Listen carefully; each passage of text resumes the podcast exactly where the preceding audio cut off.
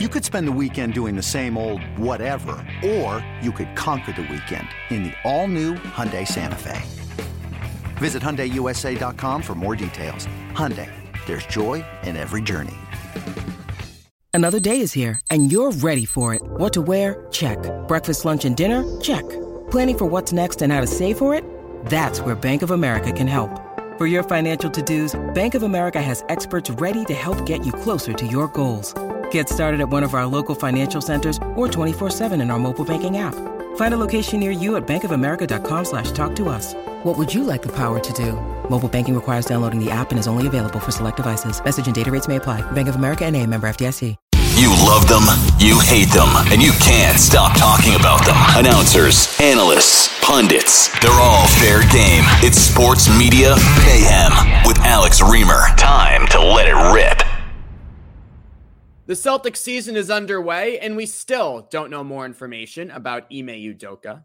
Shocker. Man, oh man. I mean, this broke well over a month ago and still pretty much nothing. Anyway, Jeff Van Gundy, despite the vacuum information, took it upon himself to vehemently defend Ime Udoka on a Celtics Heat ESPN telecast last week. Van Gundy said this, and I'll read verbatim. Quote, I want to make sure, because I feel very strongly about this, Ime Udoka, I don't know everything about that situation, but I know there's a way back. And I'm not condoning or condemning anything that he did. Like I say, I don't know anything about that situation other than Ime Udoka, I worked with for two years with USA Basketball. And he's proven, obviously, to be a terrific head coach. But beyond that, I know how he treated me. That's how I judge people. I think he's a terrific man. I can bet you some ESPN execs were not thrilled that their lead NBA analyst has taken a pretty tr- strong stance defending Ime Udoka without any of the facts being known. I mean, Jeff Van Gundy should have stopped the second time he said, I don't know anything about that situation. If you don't know anything about the situation, maybe it's best to not comment on said situation.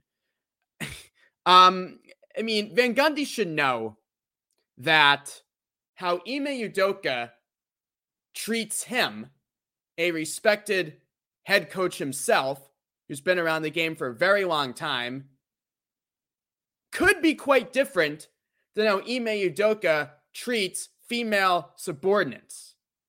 Van Gundy does realize those two things are mutually exclusive, right? That's how I judge people, how he treated me. We're really still saying that in 2022 that, oh, he was nice to me, another guy who's his peer. So there's no way he could have made unwanted comments or advances towards a female employee. Mm, sorry, JVG. Those two things just don't add up. So, Jeff Van Gundy, I would bet you probably won't be speaking all that much about Ime Udoka going forward, at least until more of the facts come into play, because Matt Barnes said it 100 times worse than anybody had thought. As long as that's still out there, well, Jeff Van Gundy again may regret these comments in due time. When you need mealtime inspiration, it's worth shopping Kroger, where you'll find over 30,000 mouthwatering choices that excite your inner foodie. And no matter what tasty choice you make, you'll enjoy our everyday low prices, plus extra ways to save, like digital coupons worth over $600 each week. You can also save up to $1 off per gallon at the pump with fuel points. More savings and more inspiring flavors make shopping Kroger worth it every time. Kroger, fresh for everyone. Fuel restrictions apply. So Dave Portnoy once again finds himself in the political crosshairs. A few weeks ago on the show, I spoke about his feud with Jason Whitlock and people on the right questioning Portnoy's masculinity, saying that Barstool now censors content, all that fun stuff. Well, he was in the thick of the culture wars again this week, trending on Twitter, in fact. Ooh, that's a big deal.